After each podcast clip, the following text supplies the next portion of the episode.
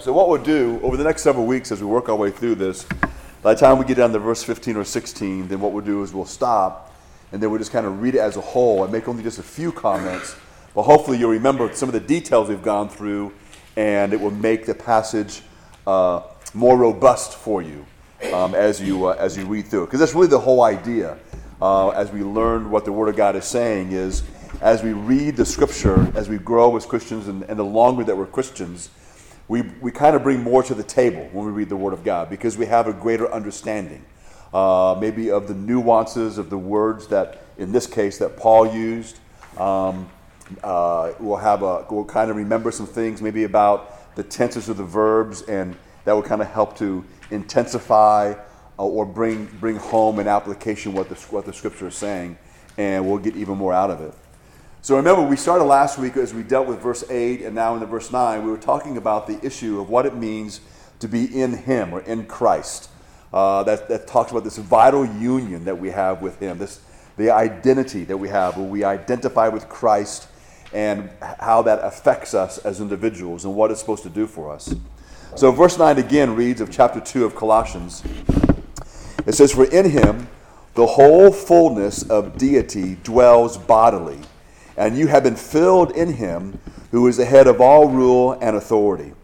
So, again, as he talks about this union that we have with Christ, remember that Jesus is not just a superior human being, he is divine, he is God. And so, Paul is stressing, again, this union, this relationship. It's embarrassing. Sorry about that. Turn your phones off.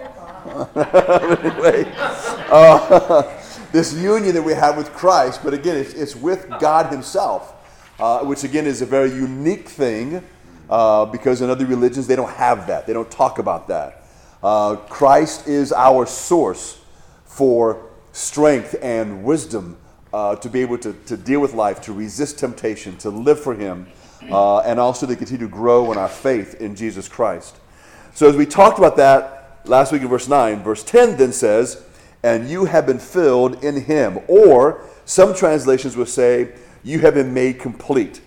So the idea there, or the implication, is that we, in a sense, are to be totally controlled by the Spirit of God or by Christ. But again, when we talk about being controlled, that doesn't mean that we're robotic. That's not the idea. The idea is that we submit ourselves to the Word of God, we submit ourselves to Christ, so, and we, and we seek then to obey what he says as far as what we are to think about, how we are to think, how we are to reason, how we are to understand, uh, how we are to um, judge things morally, how we are to respond when it comes to the moral decisions that we make. That's what all that's talking about. Um, is so, so we're not just left to our own human desires that we had before we became Christians we still have those desires, but everything is really to be brought under the lordship of Christ. But again, it's not just words that are said, it is this connection that we have. God is living in us and through us, and that, what's, that is what Paul is getting at. So again, Paul's main thrust is that believers have come to completion. Uh, ha, they, they basically, there's no deficiency. So there's nothing that you're lacking from God and what you need to live the life that God has called you to live. Our difficulty is, is we're still in the, in the flesh, and we know the flesh is weak. But there's no deficiency in what Christ has supplied. Like, if, if, if I guess the example would be this if you want me to put together, let's say, a big party for one of your kids is turning 18, and you give me $500 to plan this party, but then I'm limited in what I can do because the budget's $500. All right, so, and I may not have the resources that I need to make the party what you are imagining it to be. But if you then just gave me a credit card and say, it doesn't really matter what you spend, I want the party to be A, B, C, and D. Well, now I have the resources that I need. If there's a deficiency in the party, now that's because of me. Because, I, because you gave me all the resources that I needed, and I should have put it together. So it's the same idea that when it comes to our lives as Christians, uh, which is good news and bad news. The bad news is, once again, is that then when we sin as believers, whose fault is it? It's ours. It's not because God didn't give us enough strength. It's not because God didn't give us enough grace. All right? It's not that God didn't give us enough wisdom. It's, it's on us. But God never Period. declines our credit card, does he? Pardon me? Said, God never declines our credit card? No, but it's his credit card we're using, so it's never declined. We just always use it. That's the problem. We're not using it.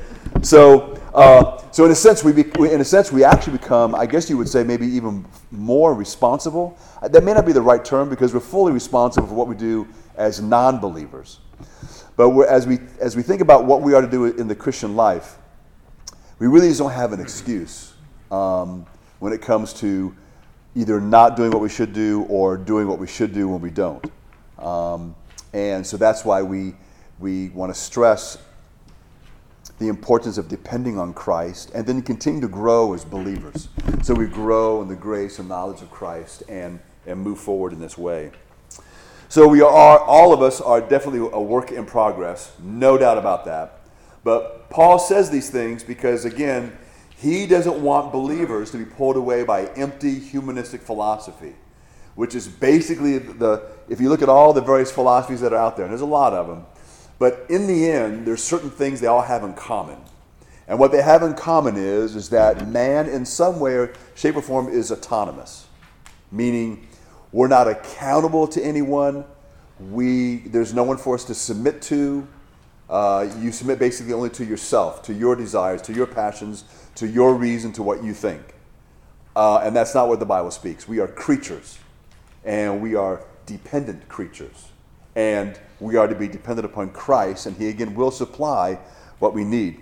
But the philosophy of the world can be very alluring, it's very um, appealing to us.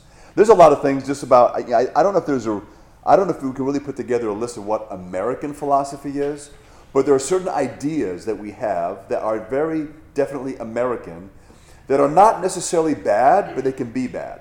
Right, so one of the things that we admire in people, and there's a term, they don't really use it anymore.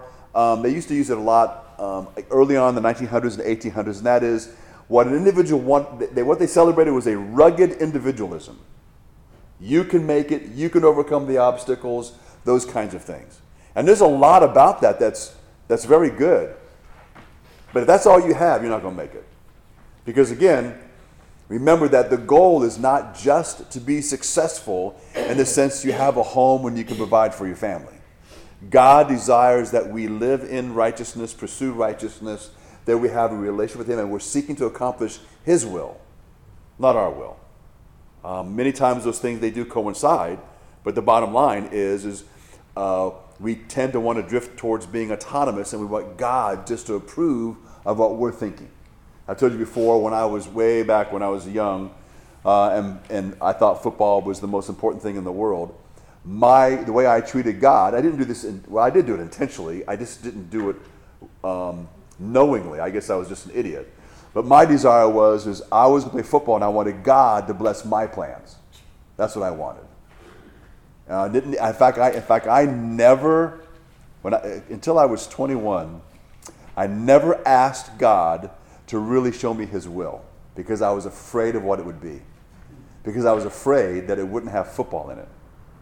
So what I did was I just asked God to bless my football career. And then I was going to do this in football and do that in football. And I was going to use football as a vehicle to do this and to do that. And God was going to bless it.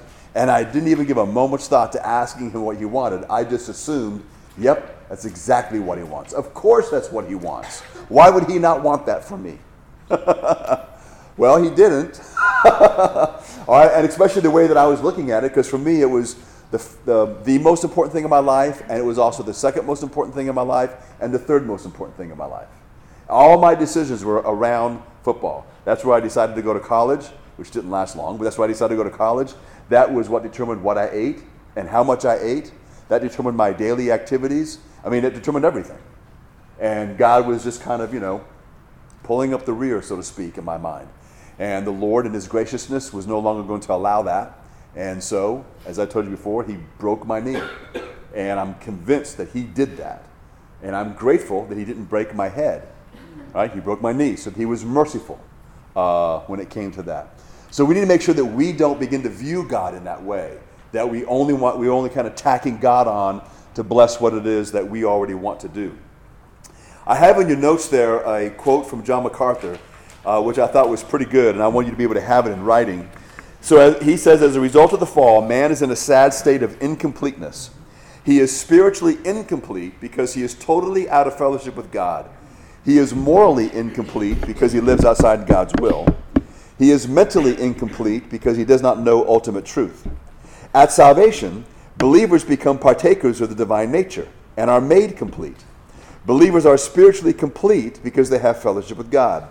They are morally complete in that they recognize the authority of God's will. They are mentally complete because they know the truth about ultimate reality. So it's just some good thing to think about as far as what it means to be complete in Christ and what Paul really wants to get at. The word complete in the Greek language is the Greek word uh.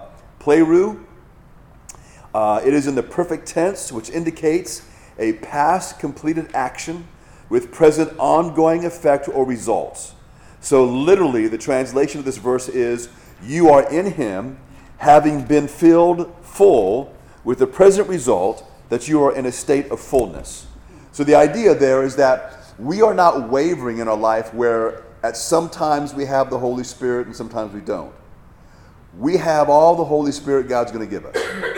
The question is, is the Holy Spirit doesn't have all of us that he, that he wants. We're the ones that are wavering, but not Him. So that's what Paul is emphasizing to these individuals so they don't have to go searching for, you know, because people will say this today. When someone says, you know, I'm going to take this trip to India or take this trip to wherever, I'm, I'm, you know, I'm trying to find myself. What they're looking for really is ultimate truth. They're looking for ultimate, the ultimate meaning in life or what gives life meaning. We already possess all that. We have all that in Christ. We don't have to go looking for that. So we, are not going to be swayed to go in this direction and go that direction and waste our life, you know, being duped by others and going off in all these different directions and trying things. Even for a while, those there are those who have tried to use drugs in the same way. Now, I'm not, you know, some people may use drugs and say they're looking for ultimate truth, and that's not the case. Uh, but there are those who have believed, and there are several religions that believe that taking certain drugs that would, that would give you a, a an out of body experience, or you felt like it was an out of body experience, that that was the best way to find truth because you want to escape the trappings of your body, the trappings of your mind, the trappings of earth, uh, and then you'll be free to, to then be able to find out what is spiritually true or ultimate. And so they want to, they want to get into an altered state. You can do that without drugs. You know, if you hear about sometimes rich people will go off to some Indian reservation and they're, going to a sweat lodge. And when they go in there, the idea is to be in there really for, I mean, hours, a long time. Uh, supposedly they're, they're, supposed to be looking out for your safety so you don't become dehydrated. But when you begin, when you begin to become dehydrated, you can hallucinate. And that's part of the process that they say is where you're going to find this cleansing or find ultimate truth. That's what people are looking for. Oftentimes, what they're doing is they're looking for some kind of an experience that would change their life. And what we need to recognize is that even coming to Christ is not an experience that changes your life, it's a person that changes your life. All right? It's just like we, we talk about, uh, on, I guess on a human level, we'll say that marriage will change your life. But we never say a marriage ceremony will change your life. Imagine that we all go to our friend's wedding and we're all sitting in the church and they're up here and they after they say I do, he kisses the bride and the husband says, Man, what an experience. I'm good. See y'all later. Because my life, my life has changed forever. And off he goes. No, well, that's not what, you know, it's not the experience of the marriage ceremony that changes your life. It's marriage, ongoing, developing relationship. So, what we have to recognize is even though many people are looking for these experiences, wrongfully thinking that an experience will transform your life. It can change you for a little while, right? And it can be, I guess, good or bad, depending on whatever. But it's not going to transform your life. It's not going to. Only a person can do that, and that is Christ Himself. So, remember, we've talked before about when Paul writes about what we are positionally and what we are experientially. So, remember that for, for that all believers are saints Okay, we don't act like saints, but we're all saints. When Paul writes his letter, he says to the saints in Colossae, to the saints that are in Rome. All right, saints is just another word for believers. Every single true believer in Jesus Christ is a saint. There is no church that has the right to determine who's a saint and who's not. Being a saint is not based on what you do. If it is, none of us are saints. Right? It's what we are in our position. We are holy in one sense because we've been set apart by God for God as believers. But we also pursue holiness because we're holy. In other words, we're pursuing purity because we've been set aside by God for that purpose, for His purpose. And so there's these two aspects of our life what we are positionally, which should give us confidence. So I am a son of God, you are a son of God. That's your position it can never change. We talk about our justification when we become believers. Uh, it is, on one hand, one of the ways we describe it, we can use the word legally or we can use the word forensically. In other words, there's, there's a legal aspect to that. Jesus paid the price, He paid the penalty for our sin. So my sin has been punished. God poured His wrath out on Christ for my sin.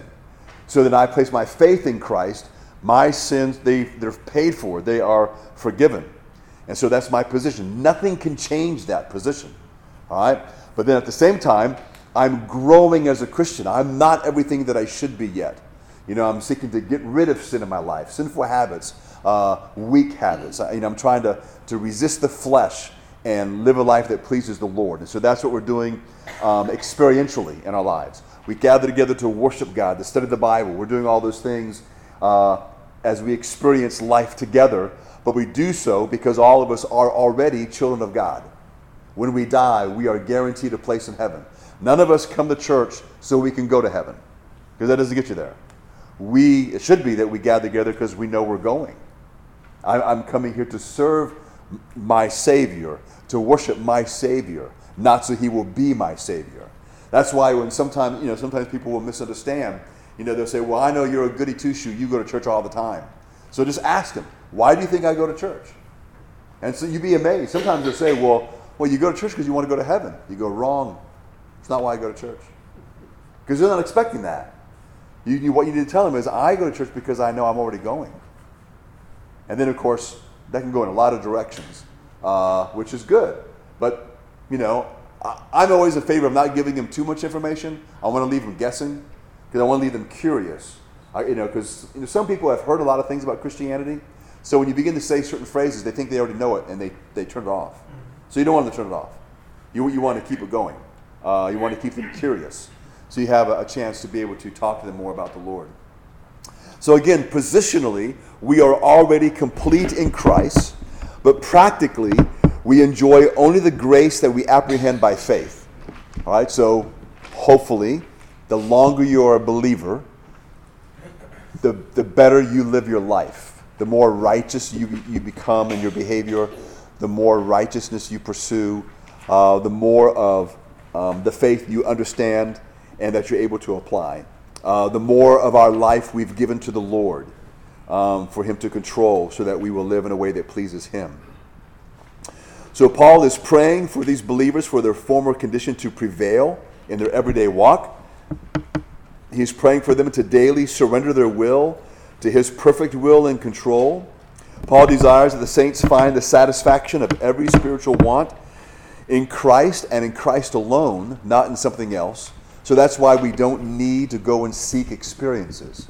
And that's where some churches sometimes uh, are misdirected or maybe misdirecting others is they will push something's happening at the church next week you want to be here it'll be an experience you'll never forget that's really horrible to say because now what we're beginning to say is there's this there's this thing you, you need to get. And so if you don't respond in a certain way, if you don't come and think, wow, this is really fabulous, there's something wrong with you.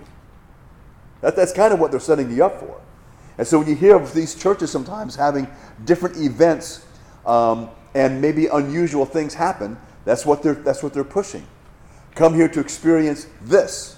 And so that's why we want to be careful. Sometimes people say, well, when I was in church today, I, could, I really felt the presence of God. Well, you have to be careful with that because I don't even know what the presence of God feels like. I mean, I think I do, but it's not described in the Bible.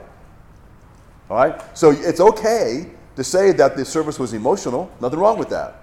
Nothing, nothing wrong with saying that I really connected with what was going on today. There's nothing, there's nothing even wrong with you saying that, I, that I, I felt like I was closer to the Lord. You can say that too. But I have to be careful to say is when we make statements that are a little bit more objective sounding, that may not be true or accurate because it becomes misleading. Imagine if you tell, because and you don't know what's going on in other people's lives, so you don't know where they are emotionally or spiritually. So you're tell, so let's say you tell an individual, and you're you don't mean ba- anything bad by this, but you say, you know, I don't know what's going on, but the last six weeks in church, and I know you felt it too, and man, it's like God was just right there. Now let's say that person is thinking, and they felt nothing. Well, they can take it in a lot of ways. Has God rejected me? How come I don't feel that? What's wrong with me?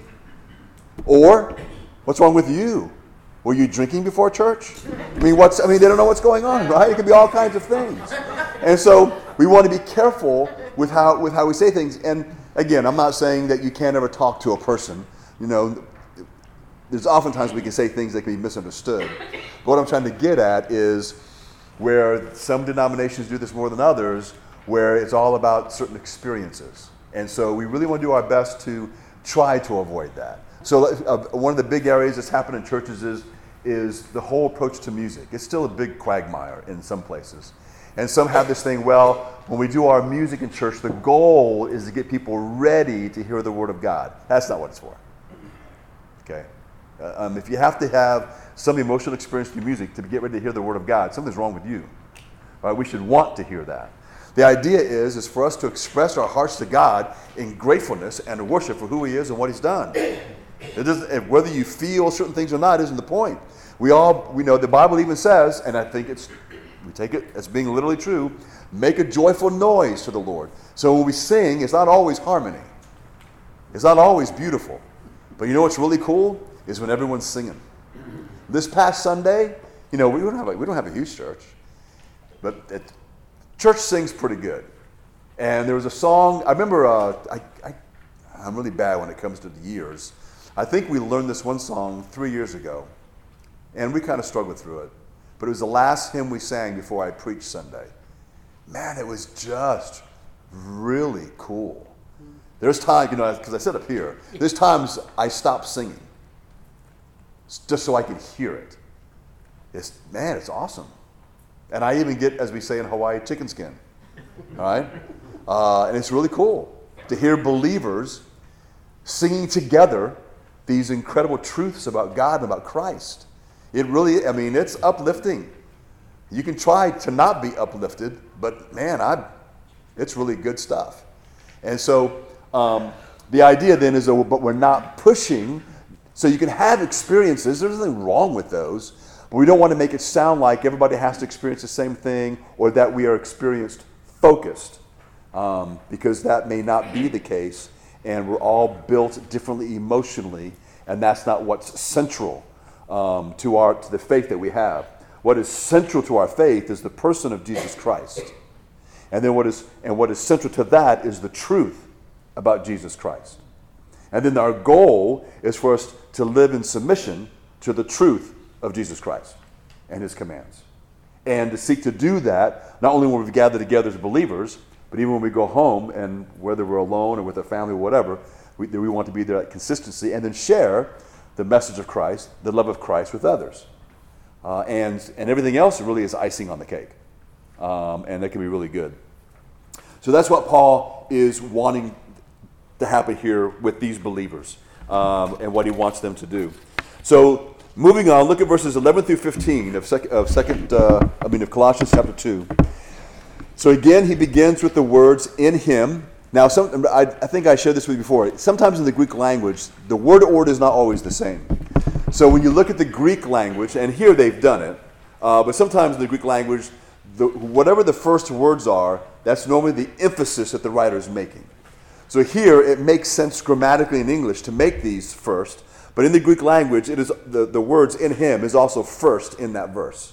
Because that's what Paul is emphasizing. So it's in him or in Christ. So in him also you were circumcised with a circumcision made without hands, by putting off the body of the flesh by the circumcision of Christ, having been buried with him in baptism, in which you were also raised with him through faith in the powerful working of God, who raised him from the dead. And you, who were dead in your trespasses and the uncircumcision of your flesh, God made alive together with him having forgiven us all our trespasses, by canceling the record of debt that stood against us with its legal demands. This he set aside, nailing it to the cross. He disarmed the rulers and authorities and put them to open shame by triumphing over them in him. So, focusing on verse 11, again in Colossians uh, 2, verses 9 through 15, Paul is explaining that the believer has been made complete in Christ through his identification with Christ. That means our identification with the death, burial, and the resurrection of Christ.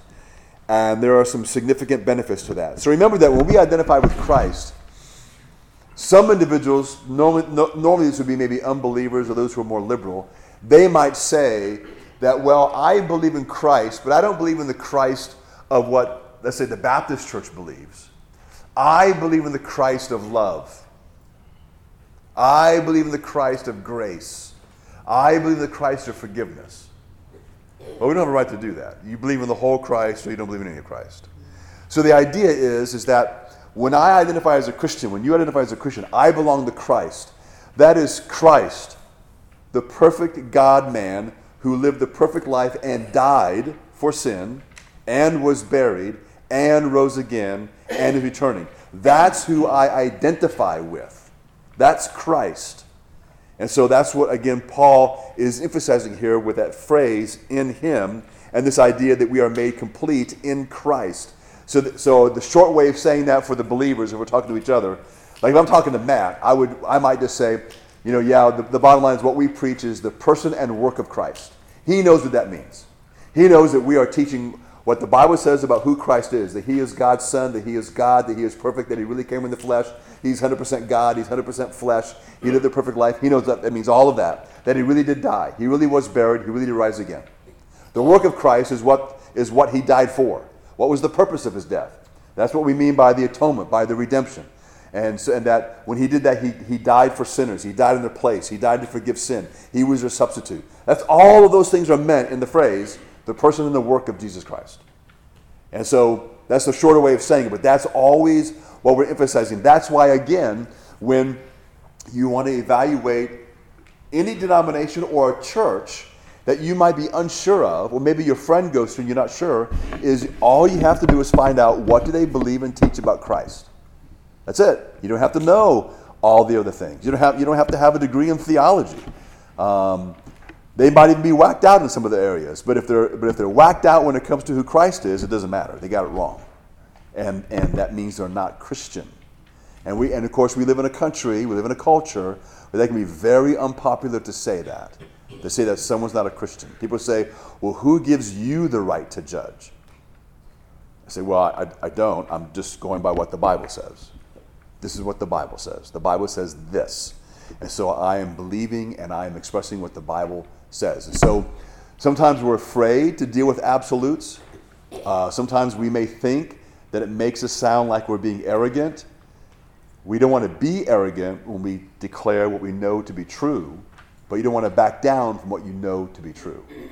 And so when it comes to who Christ is, these are basically the non negotiables.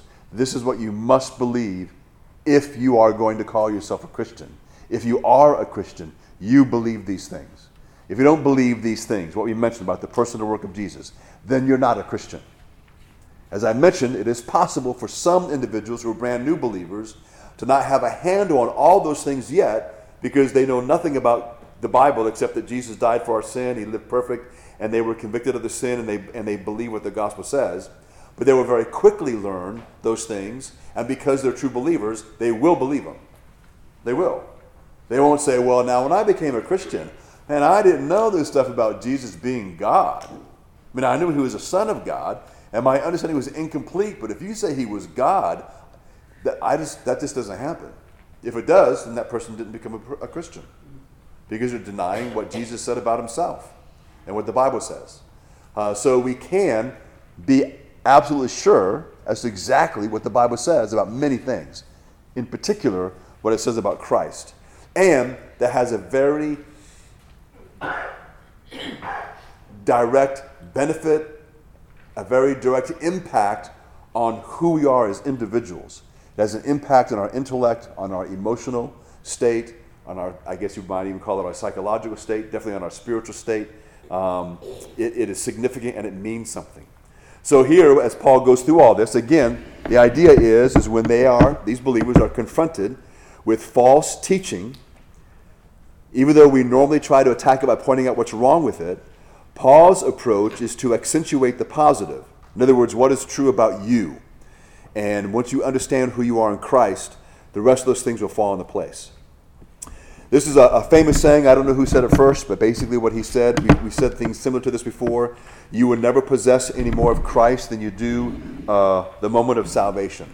It's always us yielding more of ourselves to Christ. But we possess all of Christ, and you're not going to possess more of Christ at a later date. Um, we, we will discover more about Christ. We discover more about Christ as we grow as Christians, and we will learn more about what it means to be in, in Christ and to have Christ in us, which is the hope of glory, that's a lifelong process. Um, and it really is a, a, marvelous thing for us to be able to experience um, as we live the life that God's called us to live. So, again, this union that we have with Christ, remember, it cannot be dissolved, it cannot be terminated because it's all based on Christ. It's not based on us. That's why we know even when we sin, you're still, a, if you're a true believer, a, you will sin.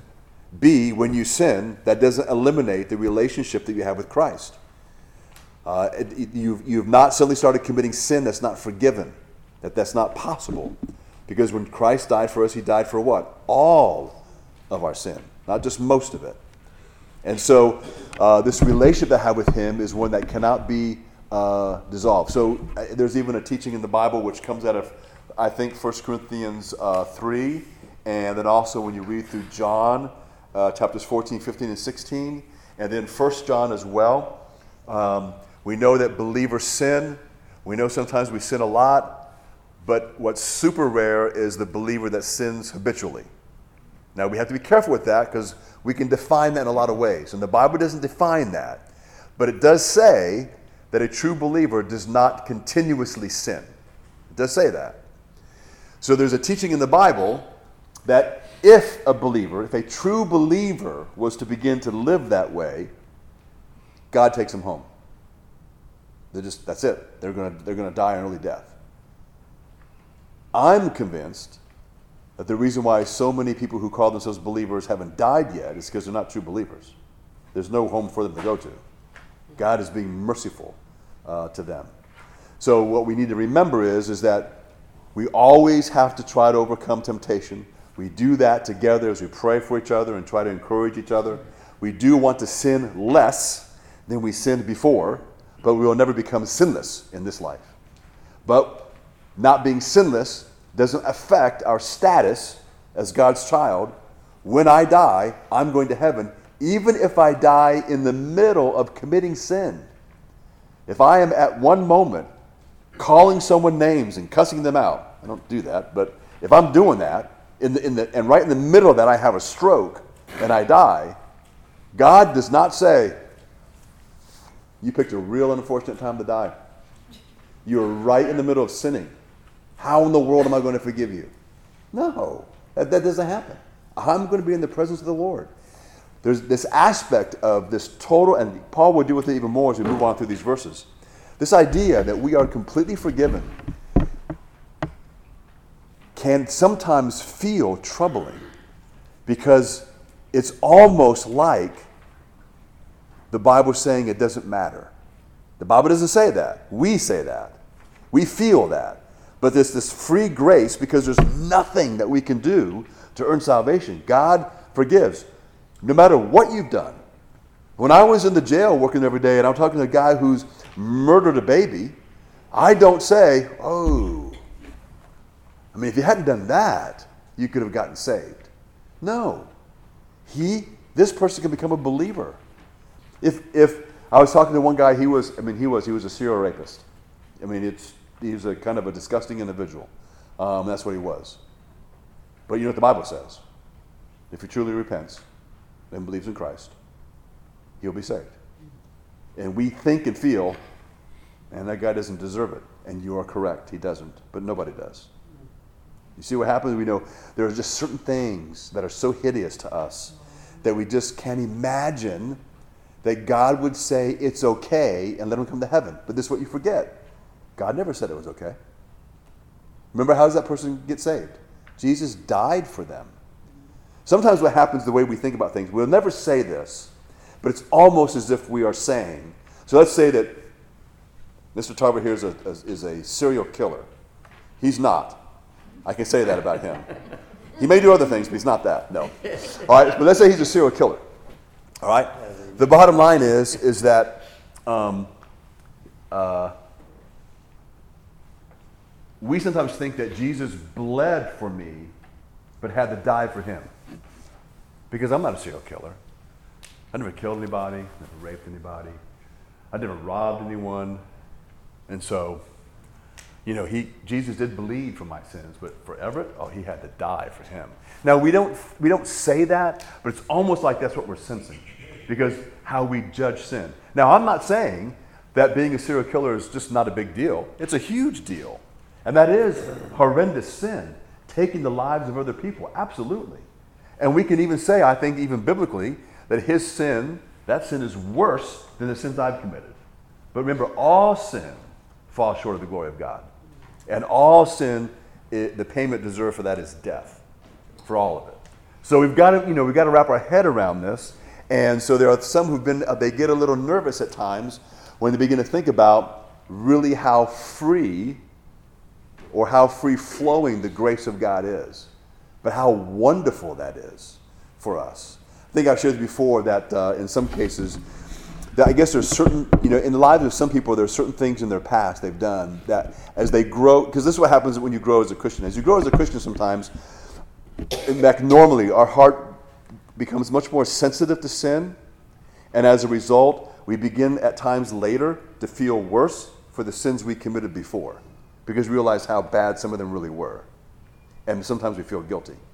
So, one of those I've talked to in my life probably five or six women where they've been believers, they've been believers for several years, and then they begin to experience a very deep sadness, a, a very deep sense of unworthiness. Uh, they begin to feel like they shouldn't come to church anymore. Uh, they feel like God's not going to hear their prayers.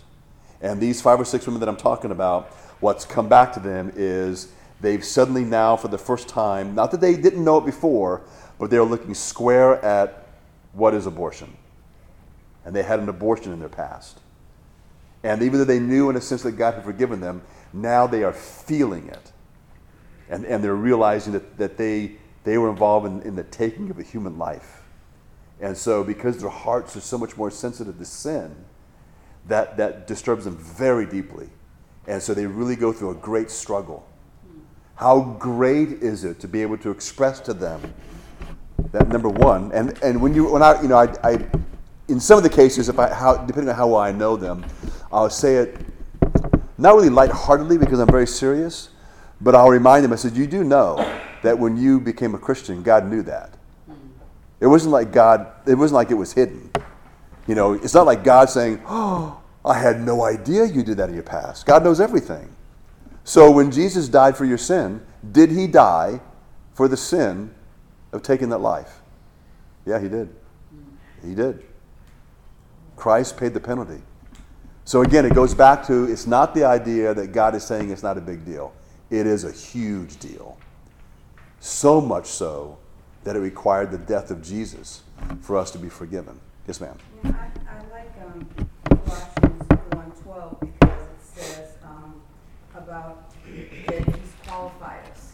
Mm-hmm. And when I see that, John and I often pray Mhm. those verses, we can't be disqualified. Correct. And once you realize that, that just seals it for me. You Yeah. know, I am Mhm. qualified. I have been because of Yep. what Christ did. Mhm. Therefore, Absolutely. it's like, you know, on earth, we get disqualified for everything. Absolutely. I like, I just thought that was good. and Yeah. connects with what you're saying. Oh, absolutely. Uh, now, what Paul brings up, he brings up, he brings up a word which for some individuals they're not used to.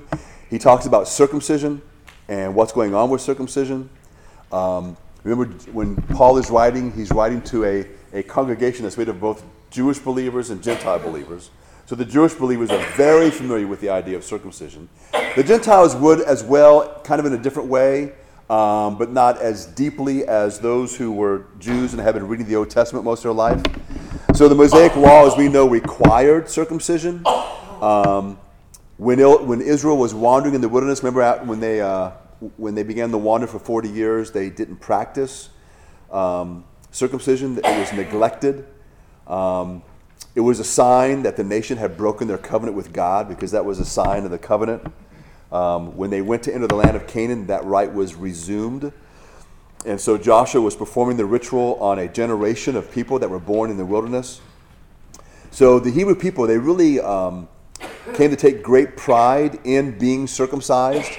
Uh, sounds kind of strange, but they were very proud of it.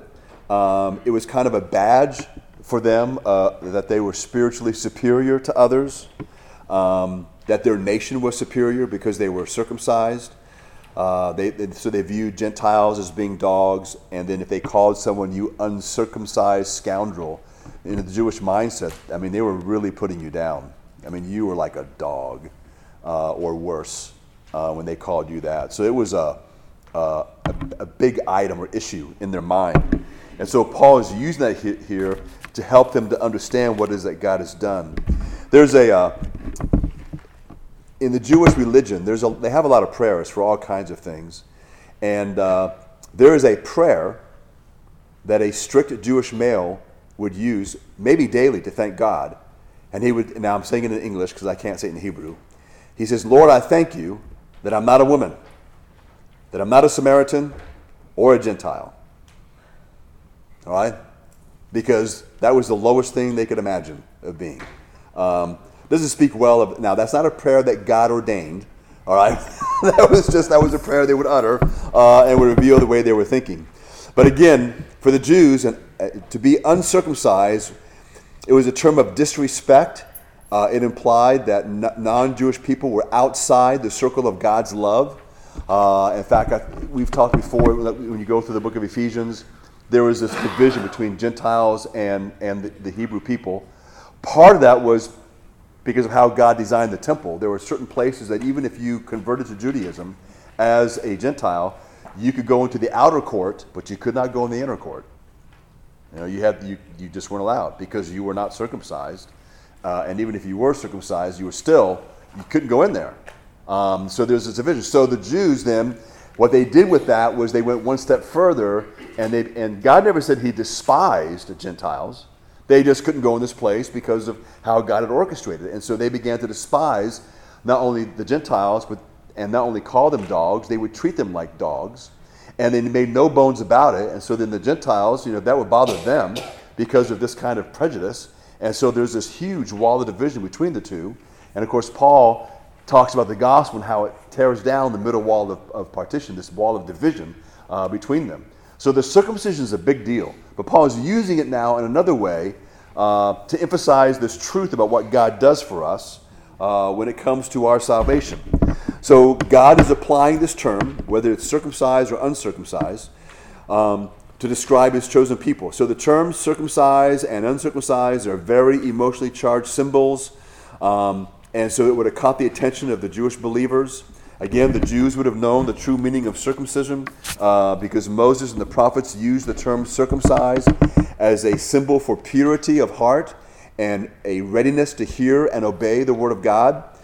And I think I have this, uh, this in your notes. The more significant meaning of circumcision was as, a, was as a symbol of the need for the heart to be cleansed from sin's deadly disease. So there's this idea that the foreskin of our heart needed to be cut away. You know, the veil needs to be lifted from our eyes so that we can see clearly, understand our sin, so God could take out the heart of stone and give you a heart of flesh. Yes. Ain't there, ain't there a scripture in the Bible where it talks about how you, um, that somebody done the fish scales from somebody's eyes? Mm-hmm. Yeah. They can see? Mm-hmm. Yep. Can't Same idea. story. I mean, I remember some of the. Yeah, yeah, yeah, yeah, yep. And so that's what we talk about when it comes to salvation: is God lifting that veil so we can see, uh, making the blind to see. It's not just what God would do for those who are physically blind, but we're spiritually blind until God takes off the blinders and we can see and understand. So this cutting which they do in circumcision, needed to happen internally, and God was calling for the removal of the body of flesh. Which, again, when we talk about the flesh as believers, we're talking about this flesh that we inherited from Adam that is, that is predisposed to sin. And the idea is to put that off or to crucify that uh, and to follow the spirit of truth and begin to pursue those things that God wants us to produce or pursue. So, so Paul is emphasizing that so he can explain what happens to all of us as believers and then why, because Christ has done all these things for us, we don't need anything else. Every possible thing that we need has been accomplished for us uh, internally by God Himself because we can't do these things ourselves. It's been done for us. Um, and that's what He wants them to recognize and to understand. So it seems that God uh, had selected circumcision and uncircumcision to talk about this because circumcision uh, deals with the reproductive organ. And as one pastor said, the reproductive organ is the location of the symbol for man's need for cleansing for sin because it is the instrument most indicative of his depravity, since it is by it he reproduces generations of sinners. In any event, physical circumcision was a sign of being under God's covenant with Abraham, a covenant that was entered into by faith, not by works. We find Abraham entering the unconditional covenant with Jehovah, uh, in where Moses records that Abraham believed, meaning he leaned his whole weight upon what God said in the Lord, and he reckoned God imputed Christ's righteousness or placed his righteousness on Abraham's account to him as righteousness. So, one of the things that we can say is that when God looks at us, I've used this, this phrase, one of my favorite ways to describe this. When, when I die and I am on my way to heaven, I am dressed in the righteousness of Christ. Right? So, you know all those jokes you hear about you stand at the gate and Peter's looking for your name in the book and, you, and you're waiting nervously? That doesn't happen. Right? The, the picture of that is goes back to the, to the Jewish wedding. So, in most cases with a Jewish wedding, when you are invited to the wedding, you're not given a paper invitation. They send you a robe. It's a special robe. It's a robe that's designed only for that wedding. So if there is, so if it's a if it's a closed off party, so to speak, the man who's watching the gate can tell from afar off if you've been invited because you've been because you're wearing that. You can't whatever robe that is, especially for the party, you can't buy it anywhere else. So if you're approaching and you don't have that robe, they already know you can't come in. So they can so they can see from afar that you've been invited, and so you are welcome. And so the idea then is as a as a uh, as a believer, because I've now become a believer, I am dressed in the righteousness of Christ. So when I die, and if, if there's this chronological thing of me approaching heaven, the gates are wide open for me because I am dressed in the only appropriate clothing. It's the righteousness of Jesus Christ. It's his perfect, it's his perfection, his righteousness. I'm dressed in it. It covers all of my imperfections, and I am ushered into heaven. Uh, and so I, there's no waiting for you for him to find your name. Uh, the gates are already open, which is good news, and uh, and we know that. Um, and even better news is that your ability to live the Christian life properly is not a requirement to get into heaven. Now, I think people don't like that sometimes because they go, wait a minute, what are you saying? So I can just fail at the Christian life? Well, people do, don't we? We fail the Christian life. Sometimes we fail a lot. The bottom line is if you are a true believer in Jesus Christ, then you're going to get in. That is never an excuse to sin. It never means it's okay to sin. It never means it's not a big deal. What it does mean is, is your status doesn't change. Again, as we've talked about this before. Isn't it the same with our kids?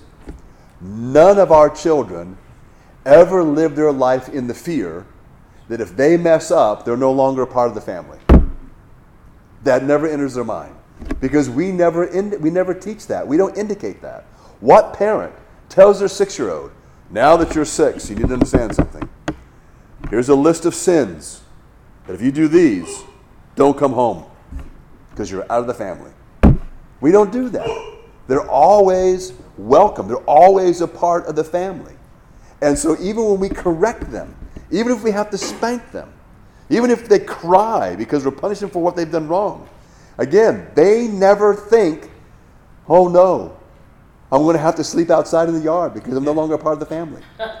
In fact, sometimes, and this has come with real young kids, uh, when they're toddlers, sometimes this happens where when you, let's say you spank them, and right after you spank, even they're crying, you know what they want? They want a hug. You know why? Because, and they're- and they're not really thinking this, but it's, it can seem like the relationship is in jeopardy. And so when we hug them, we are reaffirming our love for them. So then what we just did, the spanking, is discipline, not punishment. It's very different.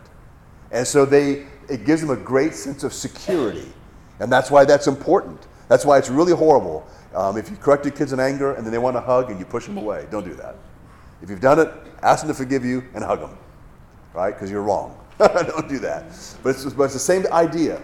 So if we do that in our natural family, it is that way in the spiritual family. We can mess up. In fact, if you think about it, there, there may be times, because you know our little wonderful children sometimes can become teenagers, and some and a lot. Now I'm not convinced that just because a kid becomes a teenager that they're horrible.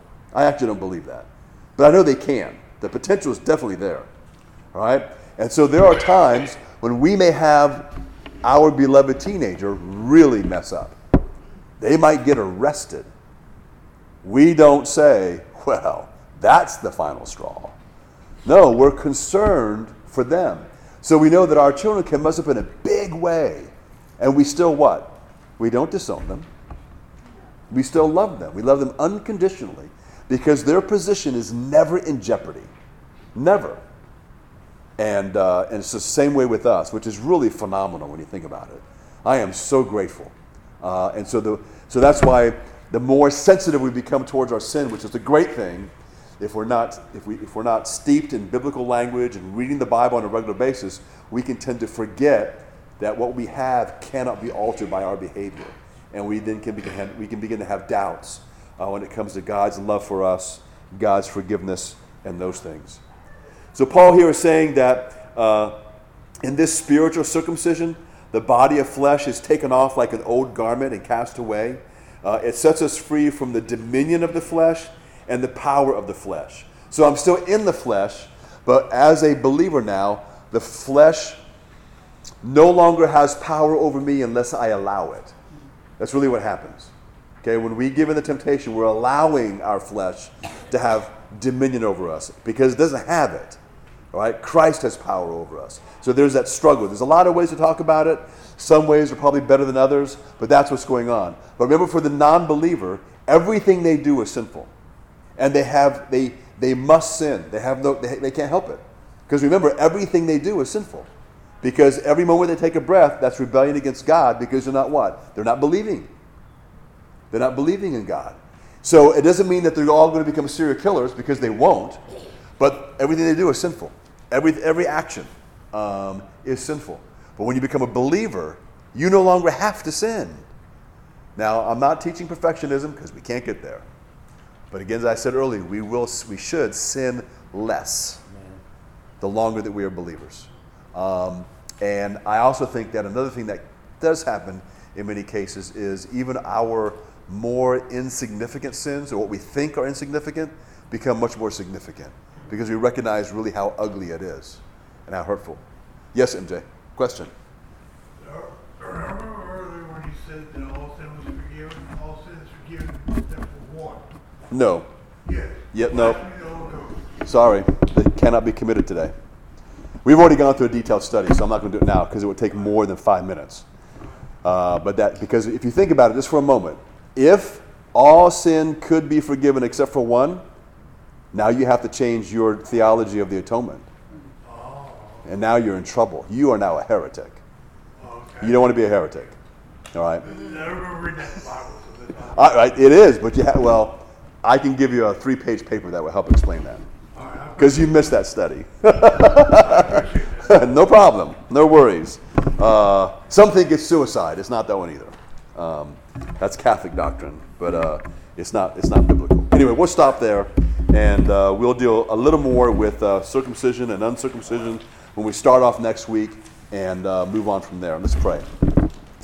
Father, we're grateful again for your kindness and your goodness and your grace. We thank you, Father, again for this union we have with Christ. It's, it's incredible to think about the fact, Lord, that Christ lives in us, that he empowers us, that he loves us, that he'll never leave us, that he'll never abandon us, uh, that he's always with us, will always be there to help us, that all of our sin is forgiven, no matter what we've done, and really no matter what we will do.